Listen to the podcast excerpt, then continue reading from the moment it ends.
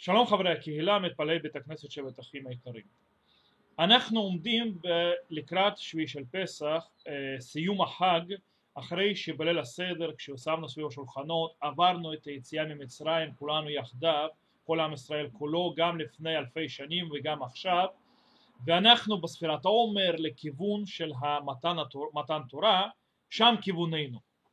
ואני רוצה היום לדבר דבר מאוד מעניין, דבר מאוד חשוב בנושא הזה. אני רוצה לספר לכם סיפור מעניין על מורי ורבי הרב עמיטל, זכר צדיק לברכה, שהוא מתייחס דווקא למה שאנחנו קוראים היום, שאנחנו נקרא בשביעי של פסח, לאחר קריאת ים סוף, לאחר שירת הים, אנחנו נקרא את החלק שמה שהתרחש במראה.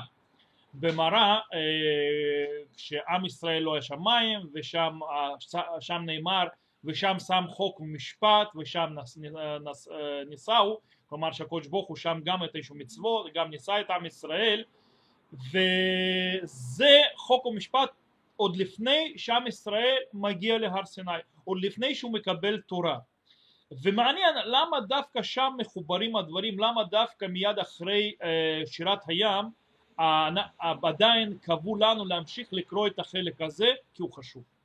לא רק שירת הים, הרי באמת אנחנו יודעים בשביעי של פסח מה שהתרחש זה אנחנו עברנו את הים בחרבה, זה מה שקרה. ואז שרו בני ישראל את שירת הים אחרי שהם ניצלו ופעם אחרונה ראו את המצרים, ואז המשיכו הלאה לגאולתם, אל מתן תורה, אל ארץ ישראל וכן הלאה. זה מה שקרה.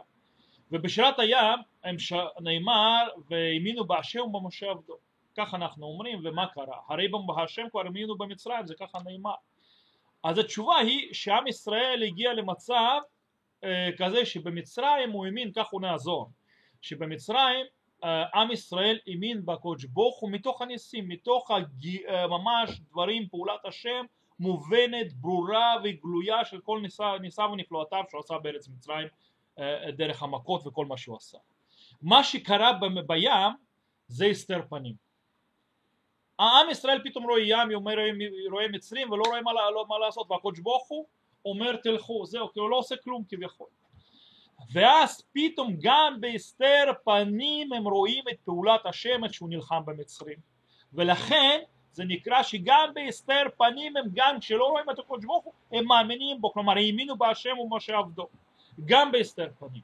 לאחר מכן שרים את השירה וכולי, ואז הם מתקדמים, כלומר זה שלב בהתעלות הבא, ואז הם מוכנים לקראת קבלת התורה, לקראת ההתקדמות הזאת הגדולה ולחיי עם ישראל על פי מה שנדרש להיות יהודי טוב, מה שנקרא. ואז לקבל את התורה.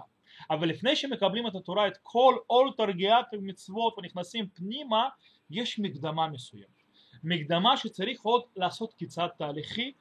ופה אני רוצה לחלוק איתכם עם הסיפור מסוים, סיפור מאוד מעניין שקרה עם מורי ורבי הרב עמיטל זכר צדיק לברכה, שזה התרחש לפני כ50 שנה, עוד לפני מלחמת יום הכיפורים. כולם מכירים, יש ארגון גשר שמתעסק עם הקירוב של הלבבות וכו', לא החזרה בתשובה. והרב עמיטל זכר צדיק לברכה, מורי ורבי, היה באותם ימים צעיר יחסית, והוא היה מן אדמו"ר של ציונות הדתית כזה. הוא היה הוזמן לשבת בצפת,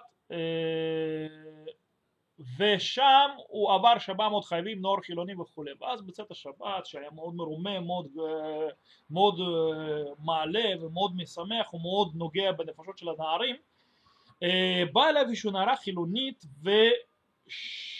באה אליו ושאלה, אמרה שאחרי שבת שעברתי מאוד התחברתי לעניינים ואני רוצה לחזור בתשובה, אבל אני לא יודעת כלום, ממה להתחיל? ואז אני רוצה לשאול את כבוד הרב, ממה להתחיל? בדרך כלל התשובה ידועה, יש למשל כאילו שמקובלת, כלומר ממה להתחיל, יש כאלו שיש גישה מעניינת שאומר אותה ראש שיבת אור שמח, גם זכר צדיק לברכה, שהוא אמר שצריך לעשות מה שנקרא להראות שחצית את הרוביקון, כלומר שאתה עברת מצד החילוני לצד הדתי בצורה ברורה ומוחלטת, כלומר זה הגישה. וכלומר לבוש חרדי, הכשרת מטבח ושמירת שבת. אבל הרב עמיטל נתן תשובה מאוד מאוד מעניינת, מאוד עמוקה, שהיא גם חשובה לדעתי בכלל בתוך להבנה היהדות ומה זה להיות יהודי ולמען לצעות. כלומר משם מתחילים ומשם מתקדמים.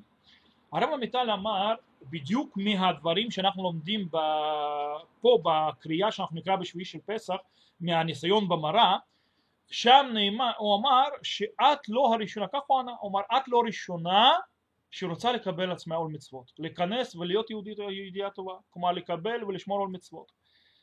עם ישראל כבר עשה את זה לפנייך, גם עם ישראל אחרי שיצא ממצרים ואז אחרי ים, הוא גם אחרי 3 ימים בדרך לקראת קבלה במעמד הר סיני, הוא גם קיבל על עצמו עוד כמה דברים, כלומר כמקדימים. נאמר שם כשהם הגיעו למראה הם קיבלו שם חוק ומשפט ושם ניסה, שהקדוש ברוך הוא שם ניסה, כלומר הייתה איזושהי הקדמה. יש מחלוקת בין הפרשנים מה קרה, מה נתנו שם. הפרשן הגדול שלנו רש"י אומר שמה שנאמר שם שקיבלו שם 3 מצוות בלבד, המצוות השבת, כלומר מצוות שבת, מצוות פרה אדומה ודינים. דינים כלומר התנהגות של בן אדם לחברו. הוא אומר זה בדיוק המודל מה צריך לקבל. הוא אומר כשמתחילים, הוא אומר המצווה הראשונה שבת, כלומר את אמרת שאת מאוד התאהבת ומאוד דברים של שבת, כלומר זה מצווה שצריך הראשונה שלקבל, זה מה שאתה הכי מתחבר, הכי מזדהה, שאתה הכי מרגיש איתה שייך, זה שלך, אתה מרגיש מרומם ממנה. את סיפרת בחורה, כך אמר הרב עמיטל לאותה בחורה, ששבת עשתה לך רושם גדול, אז תתחילי משבת, כלומר תתחילי לקיום השבת, כלומר תתחילי מכאן. זו מצווה ראשונה.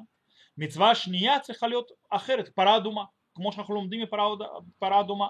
פרה אדומה, קחי את המצווה הכי לא הגיונית, שאת הכי לא מתחברת אליה, שאת לא מבינה אותה, חושבת שהיא חסרת כל צדק, חסרת כל היגיון ואבסורדית לחלוטין. אותה תקחי ותקיימי.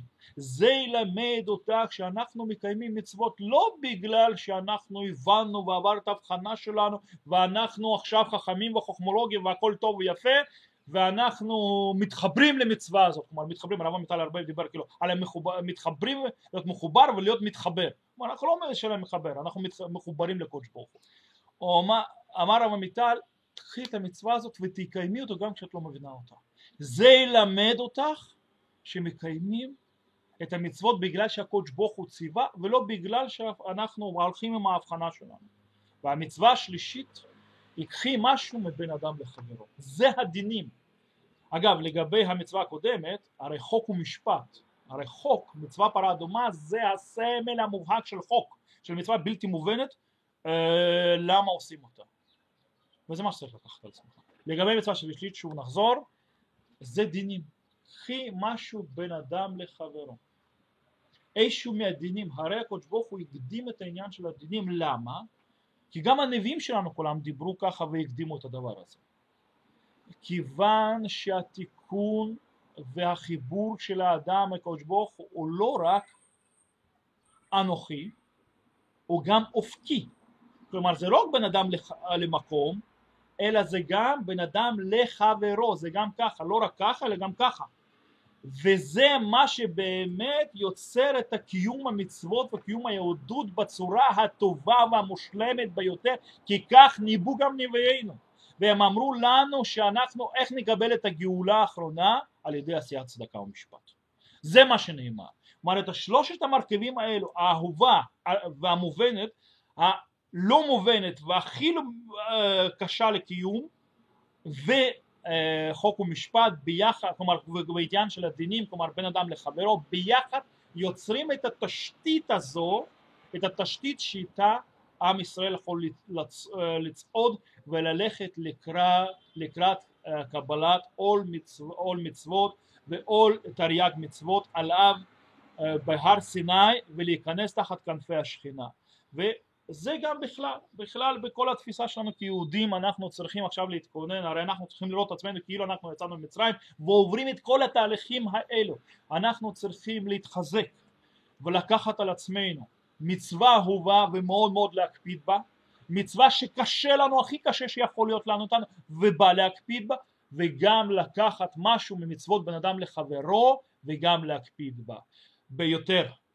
וכאילו כל אחד יבחר לעצמו, ובכך לצעוד לעלות במ"ט שערי הטהרה לקראת היום הגדול של מתן תורתנו, שיבוא עלינו לטובה בעוד כמה שבועות, לא נגיד בגלל ספירת העומר, כמה שבועות נשאר, ונקבל אותה בחג השבועות בשמחה רבה, בשמחה רבה. אני רוצה לאחל לכולם מועדים לשמחה, חג שמח, בריאות איתנה, ונתראה בעזרת השם. כל טוב.